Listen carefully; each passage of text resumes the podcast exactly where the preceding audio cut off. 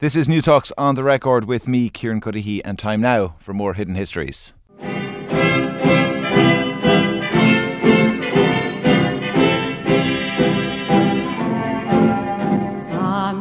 Yes, that is Le Chant des Partisans, a very well known French resistance song. Probably less well known is the connection that one Dubliner Samuel Beckett had to the French resistance and his role in it. Donald Fallon from Hidden Histories or from the Come Here to Me blog, uh, book volume two out now, is here to tell me all about it. Donald, you're very welcome. It's good to be here. Uh, the French, you'd imagine like the first meeting of the, the resistance, they sit down and being French, they decide what's our song going to be. You know what I mean? They, they commission this. What are the uniforms going to look like? yeah. What's the song going to be? And what bottle of wine are we going to endorse? Oh, it's brilliant though, isn't it? It is great. Um, Samuel Beckett, though, back to this. I like, I've heard a lot about Samuel Beckett. I've never heard this. Like he he wore a lot of different hats. He French resi- resistance fighter amongst them. We'll put this, and I don't know why it took so long to get around to Beckett, but we'll put this in my head is next year uh, is the 50th anniversary of Samuel Beckett winning the Nobel Prize for Literature. And he was the third Dubliner to receive that award. And the four, uh, well, there's been another Irishman since uh, Seamus Heaney. Uh, but I think even though he was a Dubliner, Beckett is very much synonymous with, with France. You know, he lived most of his adult life in France. And a very curious dimension of the Samuel Beckett story concerns what we're talking about today, his time in the French Resistance. And he dismissed it himself as Boy Scout stuff, but, you know, I think he, he did a lot more than he ever wanted to say. And there's just so many beautiful little anecdotes and stories uh, around Samuel Beckett's life. You know, that story of him allegedly driving a famous neighbour uh, world wrestling superstar Andre the Giant ah, hold on. school. Is that true? I've heard that so many times. Well, they used to talk about cricket or something in the car. there, there's a, a, great article about this on the wonderfully named website balls.ie, the sports website, and they've dug a little bit on it. And there's a degree of truth in it, actually. Beckett did drop local children to school, but he didn't have, when he dropped Andre the Giant to school, he didn't have a particularly close relationship with Andre the okay, Giant. Okay, so this idea so, that they, they kind of drove around discussing cricket. Oh, yeah. I mean, they talked about love and war and poetry and everything else, yeah, allegedly. Yeah. Sadly, there's no truth in that. Uh, but he is, I think, Beckett is one of the most misunderstood and misrepresented of all Irish talents because he's dismissed too often as being just bleak or depressing. Uh, and there is a certain black comedy and there's a tragic outlook on human existence and a lot of it. But there's also, you know, great humour and humanity in, in, in, Beckett's work. And his brother Frank once wrote to him and said, Why can't you write the way people want? But, you know, in truth, he did. He did write in the way people wanted him to write because he had massive resonance with people in his own lifetime and since. Yeah, so tell me a little bit then, for people who don't know, uh, me included, a bit more about his background. So before the French Resistance, Beckett's life yeah. was remarkably, you know, affluent and quite comfortable. He came from Foxrock. Uh, the house was complete with a tennis court. There was nearby horse racing to be enjoyed. And, you know, it was a childhood that was pretty far removed from many of his literary contemporaries. Uh, and, you know, he was brought by his father to see the flames of the 1916 Rising from a comfortable distance, which I think left a kind of lasting imp- imprint on him. But as a young man, he went to a boarding school and then Enniskillen, and, and, you know, as his brothers had been sent there too. And he always said himself that he felt his family put him there to get him away from the troubles, you know, the War of Independence and all of that. Yeah. So, like, in the words of one biographer, he came from an atypical Irish family, Protestant in a Catholic country, modestly affluent in a poor country. And I think there was always this French thing going on. You know, the blood that ran in Beckett's veins was French. Not far from where we are at the minute, there's the Huguenot cemetery beside uh, St Stephen's Green in Dublin. And in that cemetery, there are relatives of Samuel Beckett's. And basically, the Huguenots were, you know, Protestant refugees that got out of France in the late 17th century. Sean Lemass, there's another very curious Irish name. You know, Lemass's family were Huguenots as well. So I think Beckett had this allure, this pull. France had this pull for him, I should say, much like it had for James Joyce. Now, Joyce didn't have French blood, but Beckett did. And I think from a very young age, France was his calling. So it's probably not that surprising then that he, he found himself in Paris. What a city to find yourself in, you know, as a young creative man with money in your pocket. Uh, and Thomas MacGreevy, a poet, great Irish poet, later became the head of the National Gallery, uh, kind of took young Beckett under the hand, under the arm, and brought him around Paris. Uh, and Paris has always captivated Irishmen. Wolfe Tone fell in love with the city, Brendan Behan, James Joyce, all good solid drinkers. I think that was the main lure for them of the wine bars and the cafes. Uh, but Thomas MacGreevy was teaching English in Paris in the 1920s when this young Beckett arrives on the scene. And he opens so many doors. I mean, he introduces him to James Joyce. This is post Ulysses. You know, Joyce is one of the most celebrated writers in the world. He brings him to the bars, he brings him to the cafes, and the place is just bursting with creativity and literary freedom that you didn't have at home. And I remember we mentioned on this slot before that in 1925, the Irish government set up what was called the Committee on Evil Literature You know, that wasn't happening in France. in France, you could write whatever you wanted. So Beckett is really drawn into France as a young creative man. Uh, and he doesn't really have a sense of Irishness. You know, he, he, writes to Thomas once. He says, "God love thee, Tom, and don't be minding me. I can't think of Ireland the way you do. You know, ever yours, Sam." For him, the world was home, and Paris in particular. But he did come back to Ireland. He came back very briefly, and he taught at Trinity College Dublin. And uh, my apologies to any Trinity College graduates listening to the programme, but his description of Trinity College remains one of the greatest put downs of Beckett's career. He said that Trinity College Dublin contains the cream of Ireland, rich and thick. it, was, it was a very brief uh, academic career, but he commemorated it beautifully in poem. Spend the years of learning squandering, courage for the years of wandering, through a world politely turning from the loutishness of learning. You know, it just wasn't for him. Uh, the years of wandering then as well applied to him. It wasn't just Paris and Dublin, he travelled around. Yeah, he went around Europe as, as writers tend to do. Uh, and I mean, he was everywhere. And I think the drums of war, when they were being heard on the continent, uh, you know, the rise of fascism in Spain was something that very much frightened uh, Samuel Beckett. And they actually did this beautiful European wide survey in 1937. They wrote to authors all over Europe and they said, What do you think about what's happening in Europe? You know, the rise of fascism, how do you feel? And it was called Authors Take Sides on the Spanish Civil War. And some people, I mean, Ezra Pound, very politically suspect, uh, said that Republican Spain is an emotional luxury to a gang of sap headed dilettantes. But Beckett said, up the Republic. You know, and he, he stood by the idea of the Spanish Republic. Uh, and I think he was about to get, you know, he wrote those words in 1937.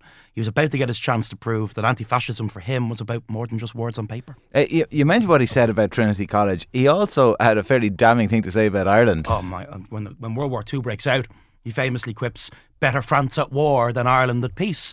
And I mean, you could forgive you could forgive someone uh, for slipping back into Ireland, you know, a neutral little island, you know, when, when war breaks out. But he doesn't do that. He has this very strong emotional pull to France that keeps him there, even against the backdrop of war. And I think, you know, if you were a young man, there were other reasons to stick around Paris in the 1930s. There were women, there was drink, there was literary excitement. He had a brief affair in the 1930s with Peggy Guggenheim. That's a great name, isn't it? Peggy Guggenheim, bohemian American art collector and socialite, filthy rich, very open minded woman. So there was a life in Paris. That was very, very different from the life you could have in Dublin. And uh, I think Beckett wanted to take that, even against the turbulence of the Second World War. Uh, we talked a little bit about the Danish resistance uh, here a few weeks ago. The French resistance, though, I suppose, a much bigger operation, absolutely. a much bigger footprint in the war. And in France, it was a matter of life and death. You know, the very conquering of France for the Nazis had massive historical, symbolic importance, going back to the days of Napoleon, you know, and, and the Germans. I mean, for Germany to take control of France was a, a symbol of great power and status.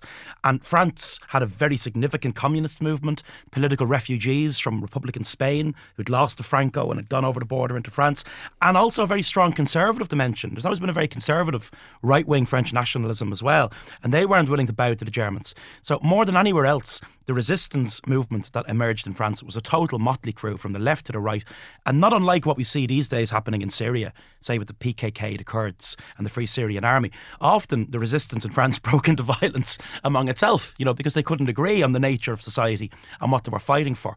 But Beckett believed that there was something to fight for, and he was actually in Ireland when the Second World War breaks out, and he went back to France. So, in other words, he travels into danger, going back on the continent because he believes something has to be done. So, what what did he do? What was his job then? With the resistance? Uh, he doesn't fire guns, but he's a courier, and that's very important work. I mean, you can be captured by a member of the Gestapo on your bicycle carrying important notes across the French countryside, and you're a dead man.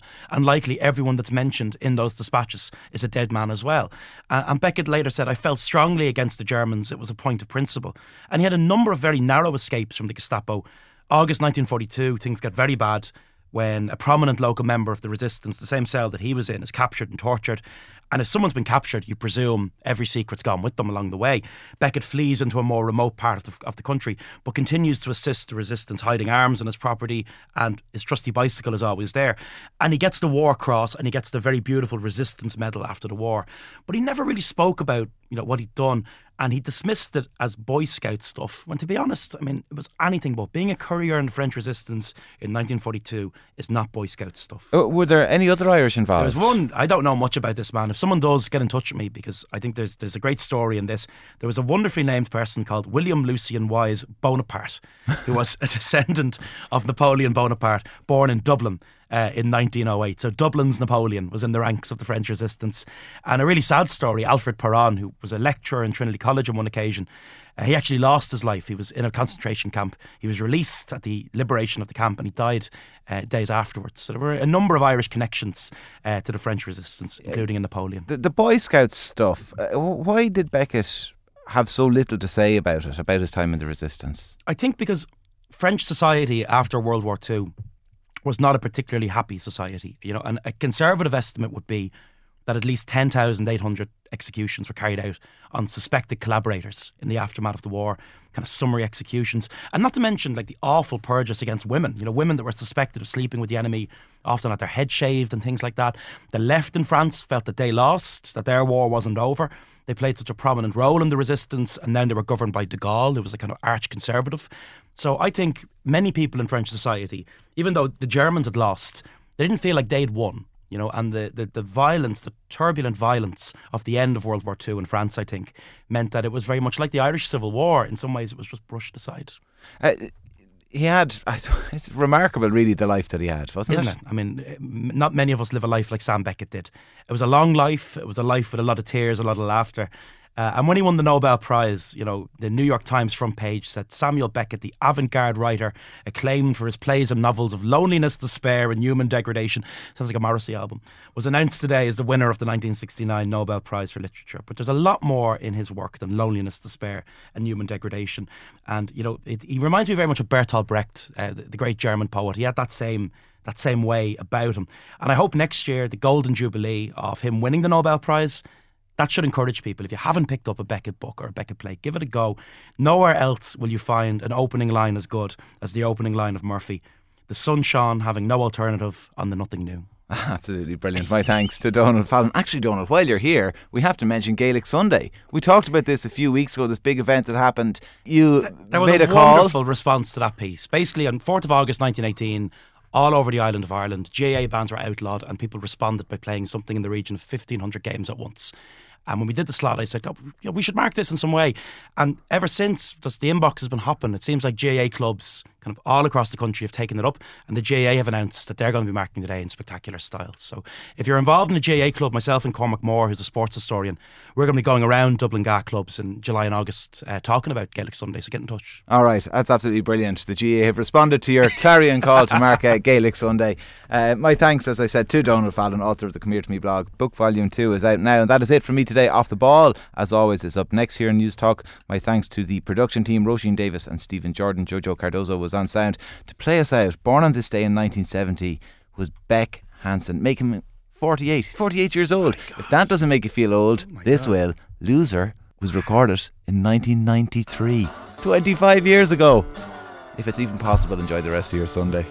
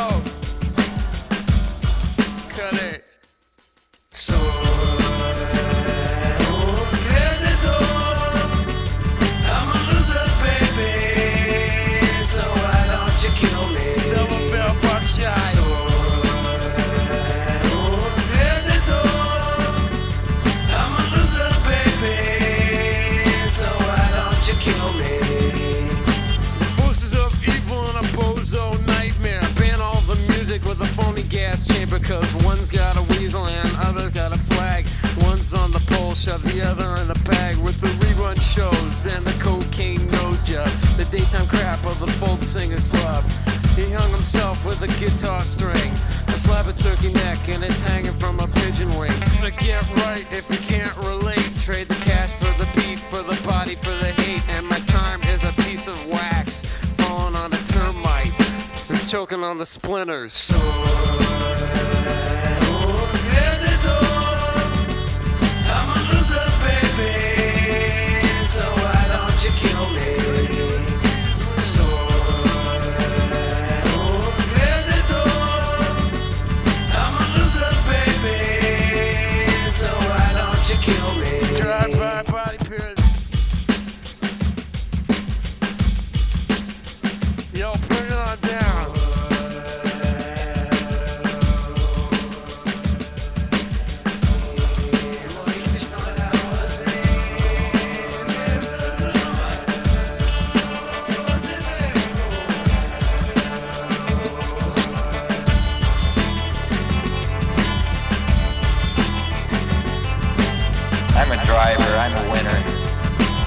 Are gonna change, I can feel it.